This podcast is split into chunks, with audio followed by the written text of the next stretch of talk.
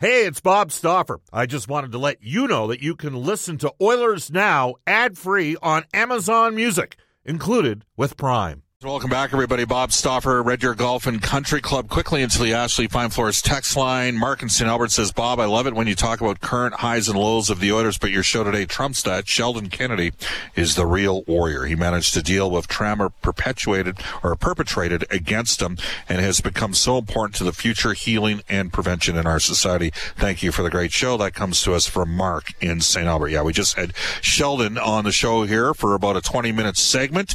Uh, we will tell you Royal Pizza, Pizza Pass, and so much more. Edmonton owned and operated 50 plus years. 14 locations in Edmonton, one in Red Deer, five in Calgary, one in Regina, one in Saskatoon. Royal Pizza.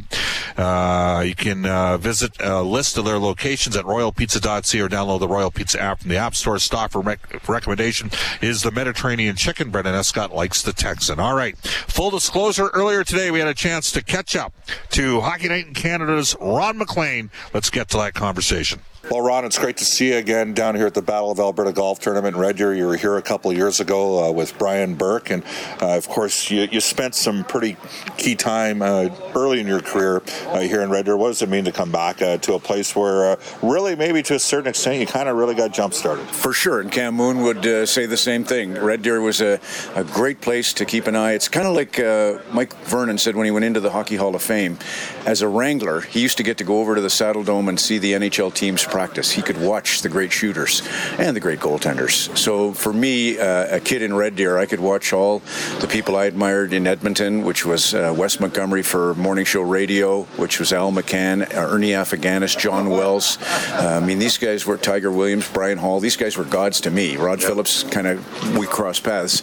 Um, and the same for Calgary. I could go through Ed Whalen, with whom I worked eventually, and uh, Ken Newans and Russ Peake. And these, these guys were the ones who shaped how I felt about sports broadcasting broadcasting, and they were all for me especially, uh, the thing I took away was the, the, humility in, in all of them. I think maybe that's just an Alberta thing to kind of cut you down if you're getting too high on your horse. But it's a great town to start out in. And the funniest thing, you know, when I come home, you just experienced it. You're Marty, who you can explain who your Marty is, and my Marty, uh, Marty Vellner, who owns Vellner Leisure Products in Red Deer and has a home on Birchcliff Road in Sylvan Lake, Jarvis Bay. And they ended up realizing they know uh, who sold the house to Marty. It just got small fast. yeah. My Marty's Marty Mrazek, who uh, is a concussion specialist for years for the Edmonton Oilers. We're with Ron MacLean. Uh, Ron, the, the event is the Battle of Alberta Golf Tournament. This is the third one. I was at the first one in 2018, and then we had the pandemic. Uh, you were here in 21, and then, it, you know, uh, the numbers that they had last night, auction, I mean, those numbers would trump the majority of NHL teams major golf events with their players at the start of the year. Like just, I don't know, I don't know how good the economy is down here I right know. now. It kind of, it, but it, it's there's a lot of really giving people for this event for the uh, Central Alberta Child Advocacy uh, Center, isn't there? Well, I'll, I'll, give you one thing. Eileen Park out of the Red Deer Golf and Country Club, where we're situated for the tournament, uh, she just won the Canadian Juniors down at Newfoundland or somewhere in the east. Uh, so people here put a great emphasis. I suppose everywhere in Canada they do, but Red Deer's always been great for children. It's a great place to raise a family, and uh, the Child Advocacy Center, which is the main thrust of our uh, initiative, that's for uh, children of trauma, and it's Sheldon Kennedy's brainchild. He started it in Calgary and here in Central Alberta, and they've got a facility at the Red Deer Polytechnic, which is an unbelievable mix of Alberta Health Services, of the actual Child Advocacy Center, which is where they you know bring you in if you've been sexually abused or experienced uh, any form of silo of trauma. Um, they have doctors on site. You don't have to go to the Red Deer Regional and wait. You can get treated right away. You have police right there.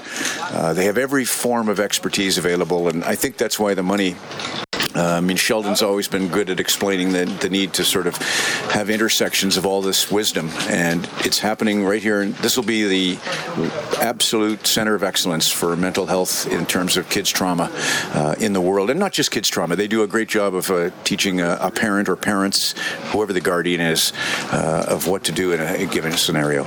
Ron, uh, it's it's interesting because when you sort of made it on a national stage, the Canadian teams were the dominant ones. Right. You know, you had the Oilers and the Flames, and every year from '83 to 1990, one of those two teams, the Oilers winning five cups during that time, they were in the Stanley Cup final. I mean, the Oilers even made it to the conference finals in '91 and '92 Montreal won in '93, and we haven't had a Canadian champion since. So I'm going to ask you a hard-hitting question here: Is it harder for Canadian teams? To, are there certain pressures uh, on Canadian organizations that make it a greater challenge and more difficult to win the Stanley Cup? Because statistically speaking, the probabilities of seven Canadian teams now winning right. title over what is now a 30-year run is is frankly it's, it's a high, uh, very high uh, level that uh, that would not be the case. Well, I do think pressure is a part of it. I, you know, the 2004 Flames got to the seventh game, Tampa lost. Edmonton Oilers 2006 seventh game lost. Vancouver Canucks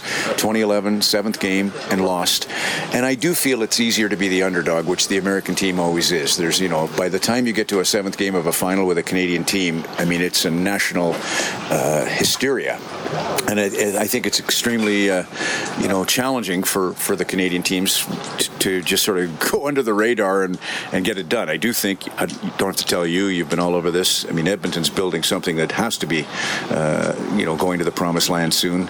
Um, it's funny, uh, Jeff Jackson, just who we both respect greatly, just hired as president of the team. He was the guy who traded, uh, well, told not traded him, but told Connor Brown he was traded out of Toronto, and I really liked Connor Brown. And good morning, and uh, he, now he's acquired him for the Oilers, or he hasn't, but in a, in a roundabout way. The, the, guy who sent him packing out of TO, where I first got to know Connor Brown, is is the guy at the helm when he comes back to Canada. So you know the the basic uh, core problems are it's guys don't necessarily, or maybe their families don't want to play in Canada. Right. Patty Marleau found it very difficult. Patty Marleau, if you ask Connor Brown, of all the people he's played with, who who mentored you best, Patrick Marleau. And Patrick Marleau's advice to Connor Brown was talk to yourself the way you talk to your teammates. Yeah. You're too critical with your self-talk. Right. You're always supportive of your mates. Start talking to yourself the same way. Uh, but Marleau found it extraordinarily hard in Toronto. His children go to school and they get, hey, morning, hey, Ron. Clark, how are you doing? Uh, so the uh, challenge here is is that pressure. Uh, you know, goes without saying the tax laws and some of those other considerations. But guys just want to win the cup, so right. they'll come to Edmonton, they'll and, come to Toronto, and that's and that's where we're at with those two organizations right yeah. now. So, with your breadth of experience, Ron, over the years, I mean, I, I know that uh, we did an event in Irma, uh, Gerry Johannson and Daryl Sutter and myself, and the people asked, uh, and it was a great community, but they asked who's the great best player of all time, and of course, Jerry said, "Look, I'm, I, I can't necessarily speak to the best player, but he said one of my clients that exceeded everybody's expectations. You know, turned, eh, you know, he kind of moved around, but was Brayden Point, got a 50 goal season uh. this year.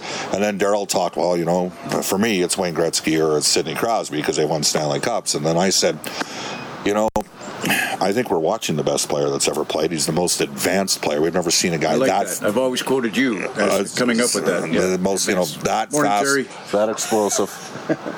and uh, so you know, I, I so I got to ask you about Connor. I mean, you get to see Auston Matthews in a, a, lot. A lot of times, you guys got the Leafs with the early game, and then the Oilers, you know, are, are the late game on on the Saturday night when when you think of where Connor's at, and you know because and you've watched the you know obviously you're a little bit older than me, so you would have seen Bobby Orr in his prime. Yeah. I, I kind of missed him. Guy Lafleur was kind of the first you know real star of the league when I you know when I was ten or whatever. So where do you see Connor relative to the players uh, of the of the past, and conversely maybe even the players of today?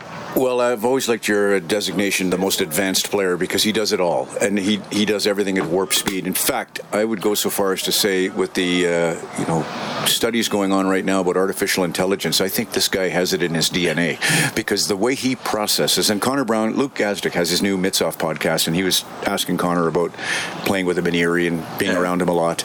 And he said what he does is he makes sure the defender skates are uh, straight on. He gets in a position where they're straight on, and then he can tell which edge you're on, and that is what dictates the move he makes.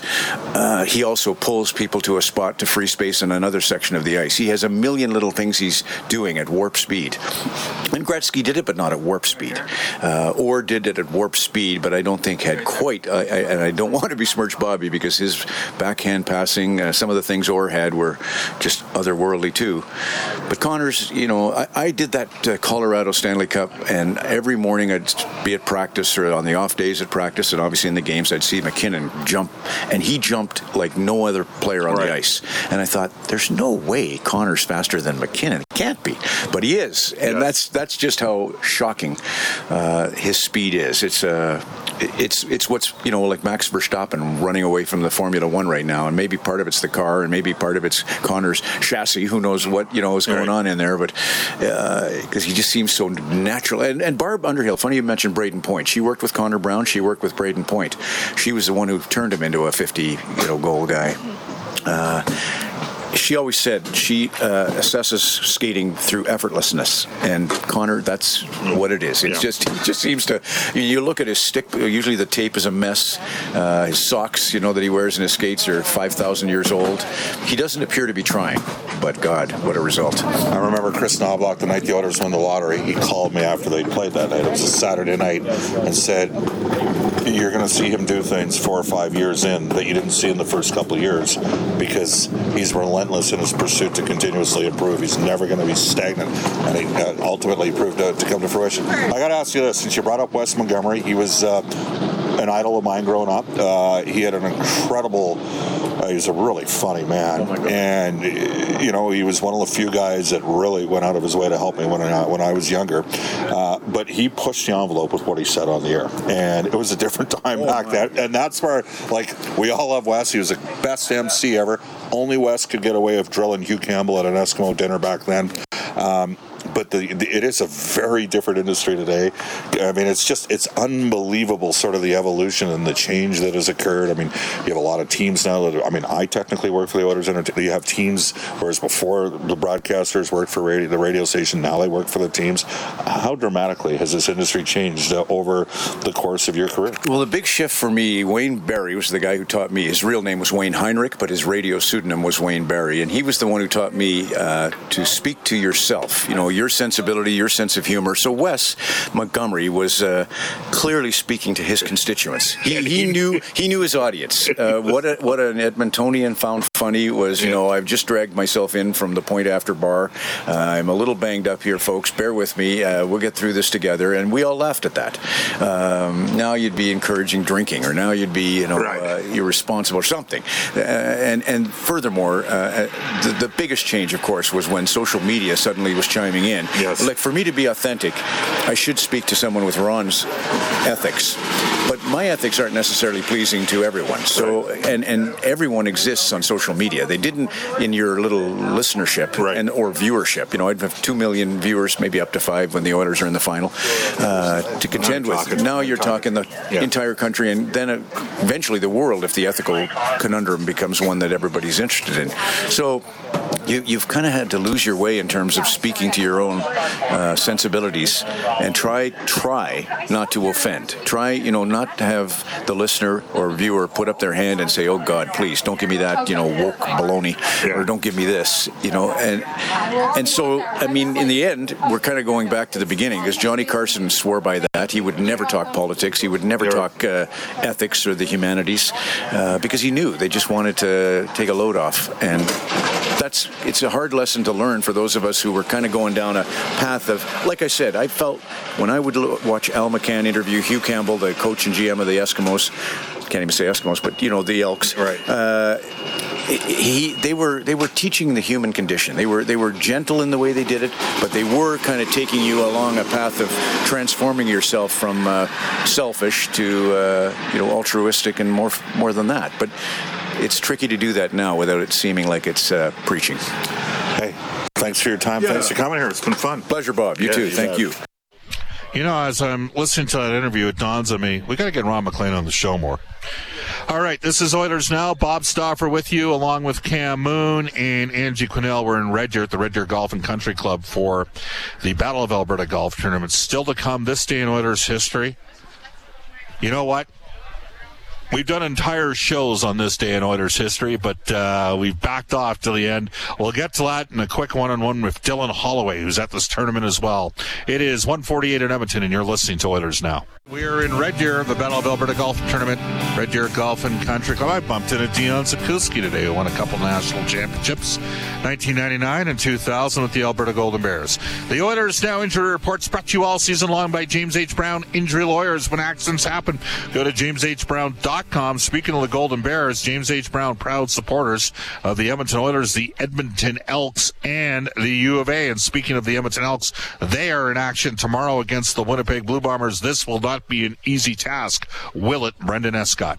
Uh, well, the Bombers are now leading the West Division after putting a 50 spot up on BC last week. They have Willie Jefferson, who continues to be an absolute enigma in the Canadian Football League on the defensive side of the ball. So, yeah, I mean, I'm very excited to see how Jarious Jackson, as offensive coordinator, I- implements Tre Ford now into the offense for the first time this season. It'll be his 10th appearance, by the way, for Ford in uh, in Elks colors, but uh, first this season, and we'll see uh, because it's going to be a stiff test against a defense that just continues to be one of the best, if not the best, in the CFL.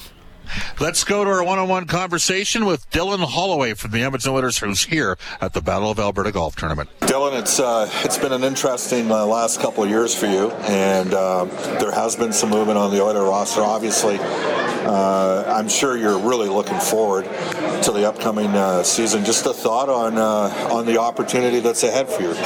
Yeah, super excited for the season. Yeah, like you said, there's a big opportunity. I think uh, I know there's some uh, opportunity to step up and take up a bigger role this year. So I'm really looking forward to that, and uh, going to try to do it to the best of my ability. You uh, you got in about 50 games last year. You're up with the team for the most of the year, and then there was some cap issues, and you ended up getting hurt your first game. Would you like to just see what could happen if you know? I mean, hey, Rocket Richard had injuries and became one of the greatest players of all times early in his career. You just have to fight through that sort of stuff, don't you? Yeah, 100%. I mean, injuries are part of the game, but um, I don't know. It'd be, it'd be great to p- play injury free, and I'm feeling really healthy right now. So I'm just going to keep that up and uh, try and keep that going for the season. Has there been any discussion about the potential of maybe playing a little bit at center, or is it mostly when, when you've been in conversation with the management or with Jay Woodcroft? Has it been mostly probably on the wing? Yeah, it's been a little bit of both actually. Um, I feel like I'm, my kind of playing style, I can play uh, either either position, but uh, I like I like playing I like playing center. I like playing wing too. So uh, wherever they see fit, that's where I'll be playing. All right, we're down here for the uh, Central Alberta Child Advocacy Center Battle of Alberta Golf Tournament. Yeah. I, I know last night's event, a hundred hundred thousand dollar bid to start the night off, which would trump most hockey teams' uh, events for their own players. Just give me a thought on uh, what's it been like down here in Red Deer. a little bit eye opening. Yeah, it's been awesome. It's been a great experience. Uh, a little nervous for the game, you know. Everybody's getting caddies, and there's a big tournament, so I don't know, a little nervous, but I'm excited. It should be a lot of fun, and uh, yeah, last night was awesome too. So it's, it's cool to see all that money getting raised for charity. Did you get any chance to maybe talk to some of the alumni guys and just have even not that you don't have an appreciation for the Battle of Alberta because you do, but maybe get a further sort of recognition of, of what the history of uh, this rivalry's been like? Yeah, yeah, for sure. I think uh, we were talking to Tim Hunter, and he was talking about it, and talking about bench clearing brawls he started, and uh, fights they'd get into, and everything. So it was definitely way crazier back then, but it's it's cool to see the tradition kind of still live on through today. All right, I personally am a terrible golfer. That's why they don't have me out on the course. What kind of golf game do you have? I'd say very average. I have days where I can turn it on, and days where I just fall apart. So I'll, I'll go on the range to kind of see how the swing's feeling, and I don't know. It could be one of those days, or it's good. It could be one of those days where it's bad. But uh, I'd say I'm pretty inconsistent. All right, have a great time with it and continued success training the rest of the summer. Awesome. Thanks, Bob.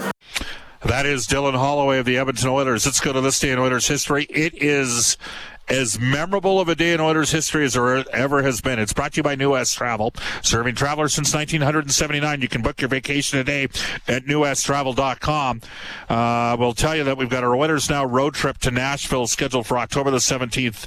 It's uh, closing in on getting sold out. I think they're going to try to buy some more tickets, but reach out to newwesttravel.com. It's going to be a kicker. Going back to this date, the most famous trade in National Hockey League history in 1988, it was not a trade, it was a sale. Here's Brendan Escott. Yeah, not two months after winning Edmonton's fourth Stanley Cup in five years, the Oilers trade captain Wayne Gretzky, Mike Krushelnyski, and Marty McSorley to the Los Angeles Kings in exchange for Jimmy Carson, first round draft choice Martin Gelinas, first round picks in 1989, 91, 93, and $15 million in cash. Shockwaves around Edmonton, of course, and all of Canada rippling as the great one shed tears in front of the microphone. Played eight seasons, though, in Los Angeles, spurring uh, probably immeasurable growth in uh, the games south of the border. Scored 918 points in those colors for LA as well. All right, uh, the Gretzky sale in this date 35 years ago today. Reid Wilkins has Inside Sports tonight. Brendan Escott, what's he got shaking? We hear from Elks color analyst Dave Campbell on that uh, game coming up tomorrow night on 6:30. Chad, reminder that's a seven o'clock kickoff. The countdown show at 5:30. Tomorrow, uh, former NHLer and color analyst Al May for the Washington Capitals, Stan Marple and Ian Herbers in studio to talk a bit about the Alberta Golden Bears hockey program. Ian Herbers was a teammate of Sheldon Kennedy's with the Swift Current Broncos. And uh, Darren Baumgartner will be on from uh, Cure for Cancer as part of the Glenn Anderson tournament that's to take place tomorrow. Uh, that's all coming up on tomorrow's edition of Oilers Now.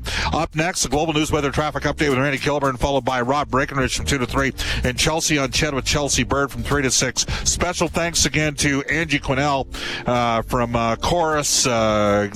Cam Moon, Brendan Escott, and uh, the entire organizing committee with the Battle of Alberta Golf Tournament. Bob Stauffer signing off here from the Red Deer Golf and Country Club.